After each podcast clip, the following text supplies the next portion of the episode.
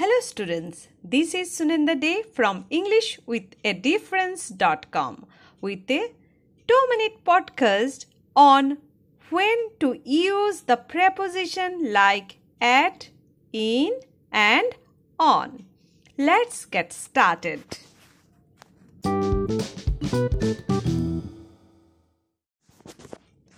To begin with the preposition at, we use the preposition at before time.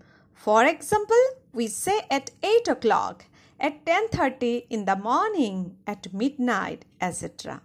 We also use the preposition at before weekend. For example, are you going there at the weekend?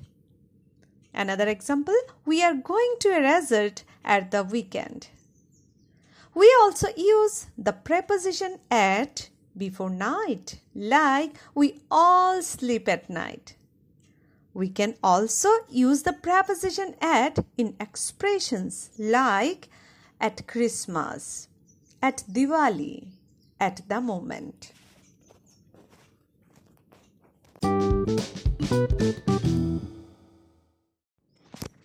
We normally use the preposition on before the name of the week like on Sunday, on Monday, etc. With date before the month like on 21st November, on 1st April, etc.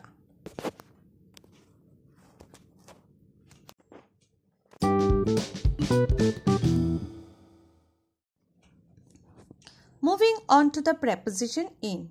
We normally use the preposition in before the month like in January, in March, etc.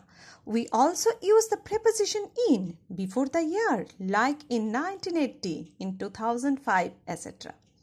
We also use preposition in before the time of the day like in the morning, in the afternoon, in the evening, etc.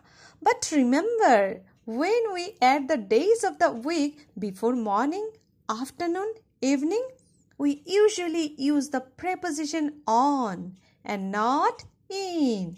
For example, on Monday morning, don't say in Monday morning.